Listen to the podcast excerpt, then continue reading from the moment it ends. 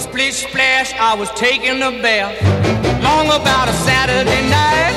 Yeah. 점심 먹고 유쾌한 시사 디저트 한 입. 최영일의 시사 본부. Well, I stepped out the truck. 네, 시사본부 매일 이 시간 청취자분들께 드리는 깜짝 간식 선물. 오늘은요, 매운 라면. 대짜입니다, 대짜. 매운 대짜라면. 자, 이 코너 들으시면서 문자로 의견 주시는 청취자분들께 대짜 매운 라면을 쏘도록 하겠습니다. 짧은 문자 50원, 긴 문자 100원이 드는 샵 9730으로 의견 많이 보내주세요. 자, 오늘은 살롱드 시사에서도 후반부에 스포츠계 이야기가 나왔는데요. 자, 금요일 이 시간 스포츠 본부입니다. 바로 시작하죠. 화려한 스포츠계에서 얼굴로 승부하는 스포츠 PD, KBS 스포츠국의 정현호 PD 나오셨습니다. 어서 오세요. 네, 안녕하세요. 야, 오늘 이 후드에다가 아. 이 회색 비니로 깔맞춤을 하셔서 아유, 아닙니다. 야, 스노우보드 타고 오셨나? 날이 추워졌더라고요. 네, 날이 추워졌어요. 자, 지금 고품격 야구 해설 유튜브 채널 바로 야구 잡설 잘 되고 있나요? 아, 예. 다행히도 이제 많은 분들이 좋아해 주셔가지고, 음, 좀 어디 내놔도 부끄러운 방송이지만, 부끄럽다고 하셨지만 네. 이 코너에서 한번 홍보 기회를 드린 적이 없기 때문에 오늘 음. 특별히 30초의 홍보 기회를 드리기로 했어요. 아유, 감사합니다. 초시계 우리 PD님이 준비하고 계시고요. 30초가 끝나면 마이크가 꺼지니까 자 야구 잡설 홍보 시작해 주시죠. 예, 사실 어디에 내놔도 참 부끄러울 정도인데, 우리 스포츠를 보다 보면은, 뭐 이제 맥주 한잔 하면서 친구들이랑 떠드는 그런 분위기의 방송을 좀 만들고 싶다는 생각을 예전부터 많이 했거든요. 그래서 주위에서도 얘기해 주는 게 친구들이랑 그냥 맥주 먹으면서 보는 방송 같다. 내가 하고 싶었던 얘기를 대신해 주는 게 속 시원했다. 라는 얘기를 많이 해주십니다. 야구 잡설 KBS 스포츠 유튜브 채널이랑 팟빵에서 만나보실 수 있으니까 좋아요 눌러주시고, 저도 어디 가서 홍보 잘 안 하는데 참 쑥스럽습니다. 아, 잘하시네요. 깔끔하게 홍보 잘 됐어요. 감사합니다. 아, 맥주 한잔 들고 저도 네. 그 야구 잡설 채널을 틀어야겠다 하는 생각이 정작 녹화 들었어요. 때는 이제 술을 안 먹습니다. 네, 좋아요. 그럼 오늘의 이슈로 바로 들어가 보죠. 네. 스포츠 얘기인데 자 프로 배구 V리그가 개막을 했습니다. 네. 신생팀도 지금 참가를 하는데 시즌 판도 어떻게 전망되나요? 지난 주말에 이제 개막을 했죠. 네. 여자부에서는 일단 현대건설이 먼저 2연승을 했고 음. 남자부는 이제 아무도 2승을 한 팀이 없어요. 그 아, 정도로 그래요? 예, 굉장히 좀 춘추 전국 시대를 맞았는데 물리는 그 와중에 이제 강력한 우승 후보였던 우리 카드는 또 2연패를 당했어요. 어, 그러다 보니까 정말 판도를 예측하기 어려운 상황인데 예. 앞서 말씀하셨던 이 신생팀 네. AI 페퍼스가 음. 어, 첫 세트를 첫 경기에 첫 세트를 따내는 어, 굉장히 상대도 아. 인삼공사를 상대로 네네. 좀 좋은 경기력을 선보였거든요. 그래서 음. AI 페퍼스가 좀 흥행에 주역이 되지 않을까 싶은데 이 선수단을 구성할 때 페퍼스가 처음 선수가 외국인이었어요. 네. 엘리자베 바르가를 처음 데려온 다음에 음. 다른 구단으로부터 선수를 양도받고 신인 드래프트에서 7명 받고 네. 이렇게 좀 쉽지 않게 겨우겨우 모아 나갔네요. 16명을 예, 우여곡절 끝에 끌어서 딱 5일 연습했거든요. 아, 연습 손발 5일 맞추고 들어간 경기에서 첫 세트를 따냈으니까 네. 앞으로 행보도 좀 기대가 됩니다. 야, 그러면 이게 왠지 또이 스포츠 만화 같은 느낌이 들면서 그러니까 말이에요. 팬들이 확 빨려들게 되죠. 네. 자, 그럼 이번 시즌에 네. 정 PD님이 특별히 주목하는 팀이나 선수가 있다면 누굽니까? 역시 여자분은 AI 페퍼스의 돌풍을 좀 기대해봐도 될 것 같고 음. 그 중심에는 제 생각에는 외국인인 엘리자베 바르가 선수가 있을 것첫 번째로 같아요. 영입된 선수. 사실 우리나라 그 특히 선- 신생팀은 네. 올라오는 토스웍이 그렇게 좋지 않은 경우가 많은데 아, 이 선수가 유연성이 좋아서 어떤 아. 공이 올라와도 어, 처리를 잘하는 모습이 그래요, 있었다. 그래요. 그리고 이제 그 여자부에서 가장 그래도 강력한 우승 후보를 꼽으라면 GS 칼텍스 네. 작년에 이제 treble을 달성했단 음. 말이죠. 어, 코- 캡틴이었던 이소영 선수가 빠져나간 자리를 네. 강소휘 선수가 아. 새로운 지도 이제 리더십을 어떻게 보여줄지도 궁금하고 남자부에서는 우리 카드가 초반에 2연패를 당했는데 이 부분에 대해서 이제 대한항공이 네. 틸리카이넨이란 감독을 선임했어요. 음. 이 감독이 선수보다 두 살 어립니다.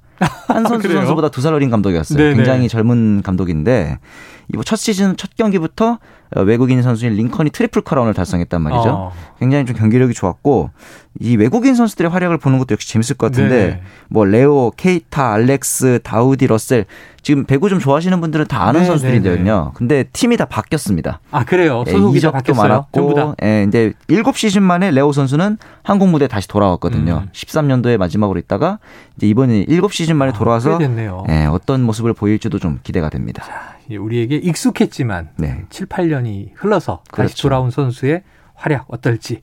자, 이 배구계에서요. 이 학폭 논란으로 이슈가 된 이다영 선수. 네. 결국 그리스로 뭐 이적을 하느냐 마느냐 논란이 있었는데 맞습니다. 데뷔전을 했네요. 그렇죠. 그 PAOK 팀으로 이적을 해서 네. 이제 첫 경기는 아직까지 좀 적응이 필요하지 않을까 해서 결장을 음. 예상했는데 어, 바로 데뷔를 했고 어, 투입됐어요. 네, PAOK전에서 이제 올림피아코스라는 그리스 리그에서 가장 배구 잘하는 거의 원탑 팀인데 네. 3대 0으로 셧아웃 했습니다. 아, 참고로 이 PAOK가 올림피아코스를 3대 0으로 셧아웃 한 거는 역사상 최초입니다. 아, 그래요. 그러니까 활약이 있었다고는 봐야겠죠. 그러니까 엄청나게 저이 역사적인 경기에서 그러니까 말이에요. 뛰었고 활약을 한 거네요. 이 올림피아 PAOK에는 전 현대건설에서 이다영 선수랑 함께 뛰었던 마야 선수도 또 지금 뛰고 외국인 선수로 뛰고 아, 네네. 있거든요. 그리스로 가 있군요. 그렇죠. 같이 세레머니도 하는 모습이었는데 어. 참고로 이 이재영 선수는 네. 외국인 선수를 두 명까지밖에 출전시킬 수 없기 때문에 음. 이날 경기에서는 결정을 했는데 네. 이 이재영, 이다영 두 쌍둥이 자매 이적 과정이 조금 이제 이슈가 있었죠. 네. 배구협회가 당시에 우리나라 이제 배구협회 규정에 보면은 불미스러운 행위로 사회적 무리를 빚은 국내 선수는 음. 어, 해외 진출 자격을 제한한다라는 규정이 있습니다. 네. 이제 국제 이적에 관한 규정이 있는데 음. 그래서 PAOK로 입단 동의서 발급을 거부했어요. 예. 근데 이제 PAOK에서는 이제 국내 배구협회랑은 대화가 되지 않으니 음. FIVB 즉 국제 배구 연맹의 승인을 받아서 그리스 노동부로부터 취업 비자를 받아내서 네. 직접 이제 뛰어서 데려간 그런 상황이었던 거죠. 그래서 음. 사실은 이재영, 이다영 이 자매가 조금 더 우리나라에서 진정성 어린 사과를 한 다음에 네. 어 그리스 리그로 이적을 했다면은 우리나라 이제 팬들도 좀 그렇죠. 가서 잘했으면이라는 조금의 응원이라도 어, 응원할 수 있고. 있었을 텐데 그런 이적 과정이라든가 상황이 네. 조금 석연치 않았기 때문에 아쉬운 점이 남는 건 사실입니다. 석연치 않은 상황이 벌어져 있다. 네. 언젠가 이건 해결해야 되겠죠. 그렇습니다. 예. 뭐 그리스에서만 계속 뛸 수 있겠습니까? 그렇죠. 나중에 이제 은퇴를 하고 나서 네. 국내로 돌아와서 뭐 그럼요. 네. 코치를 하든 지도자 생활을 할 수도 있는 건데 그때도 과연 어, 이런 것들이 꼬리표처럼 남아서 음. 분명히 두 자- 쌍둥이 자매를 힘들게 할 거거든요. 좋지 않은 사건은 있을 수 있다. 네. 하지만 그것을 어떻게 잘 해결하고 진정성을 나중에 보이는가. 사과 맞습니다. 중요하다. 이런 건 교훈이 남고요. 자, 프로야구 말이죠. 이제 막판 순위 싸움이 치열해 보이는데 네네. 아직 가을 야구 5강 진출팀 모르는데 음. 지금 뭐 1위도 예상이 안 되는 거예요. 원래 5강은 조금 이제 정해져 있지 않은 경우가 많았거든요. 네. 항상 그게 제일 재밌는 포인트였는데 그렇죠, 이번 그렇죠. 시즌은 맞아요. 1위도 모르겠어요. 지금 보면은 1위를 네. 달리고 있는 KT와 2위 삼성이 한 경기밖에 차이가 나지 않습니다. 아. 그러니까 네. 지고 이기면 역전하는 거거든요. 그렇죠. 근데 3위인 LG도 두 경기 반밖에 차이 나잖아요. 어. LG도 언제든지 역전 우승이 가능하다. 네.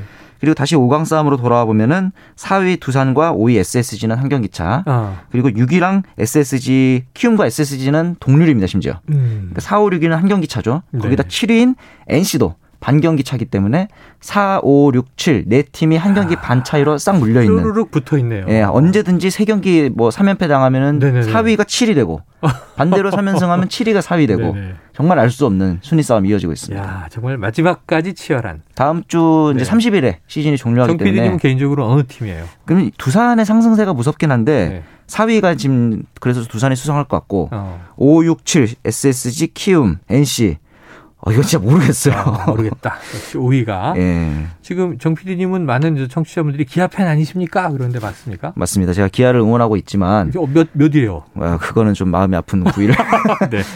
아, 이 건드리지 않으셔야 될 것 같습니다. 아유, 청취자 여러분. 이건 넘어가고요. 3669님은요, 메이저리그 전문 PD인 줄 알았는데, 야구계 펠레이신 것 같아요. 전방위를 누비는. 예, 제가 말만 하면. 모든 게 반대로 돼가지고 네. 그래서 펠레. 예. 자, 0800님, 정 PD님, 노래방 가시면 랩 잘하실 듯. 아. 오늘의 복장. 맞습니다. 약간, 약간, 현진영고 진영고 분위기인데 너무 옛날인가? 현진영님과 키는 좀 비슷하죠. 아, 어, 약간 그 인상도 비슷해요. 아유 감사합니다. 자, 정규 시즌이 종료되면 네. MVP와 신인왕이 결정되잖아요. 네. 유력 후보는 누가 꼽히고 있습니까? 어, MVP는 아무래도 두산의 미란다, 아리엘 미란다 투수가 음, 좀 유력하죠. 네. 왜냐면은 예전에 최동원 선수가 가지고 있었던 역대 최다 탈삼진 신기록을 아, 갈아치웠거든요. 네. 그렇기 때문에 뭐 SS의 최정이 어, 타격 3관왕을 달성한다면 모르겠지만 음, 지금까지의 페이스로 보면은 MVP는 미란다에서 미란까지 써놓은 상황이 아닌가. 다만 찍으면 된다. 그렇죠. 네. 그런데 신인왕 경쟁은 네. 또 정말 모르겠어요. 왜냐하면 은 가장 좀 유력했던 이의리 선수가 네. 부상에서 이제 어제 원래 돌아올 계획이었는데 네. 몸을 풀다가 손가락 물집으로 다시 또 복귀 전에 아이고, 무산됐습니다. 네네.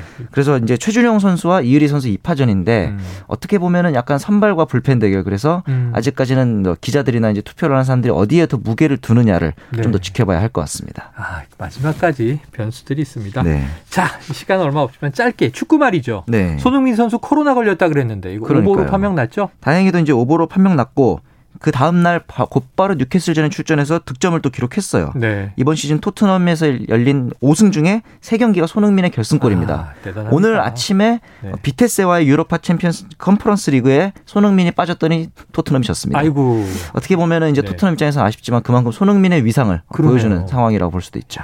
손흥민 외에도 지금 황희찬, 김민재 선수도 잘하고 있죠. 아 맞습니다. 그리고 네. 이제 김민재 선수가 이번 경기에서 퇴장을 당하긴 했지만 음. 페네르바체가 굉장히 분노하면서 어. 김민재 선수를 보호하려는 옷을 봤을 때 역시 어, 팀 내에서 입지가 단단하다 이런 생각도 있구나. 들었고요. 네. 자 뿌듯한 이야기와 함께 또 이제 앞으로 흥미진진한 얘기 나눠봤습니다. 네. 자 오늘 말씀 고맙습니다. 네 감사합니다. 예 지금까지 KBS 스포츠국의 정현호 PD였고요. 자, KBS 일라디오 최영일의 시사본부. 오늘은 여기까지인데 매운 컵라면 대짜 받으실 분 3669님, 1033님, 0800님, 6978님, 3212님, 6337님 이렇게 받으시겠습니다. 자, 오늘 준비한 소식 여기까지입니다. 저는 다음 주 월요일 12시 20분에 찾아뵙겠습니다. 자, 10월의 가을 멋지게 주말 보내시기 바랍니다. 이 청취해주신 여러분 고맙습니다.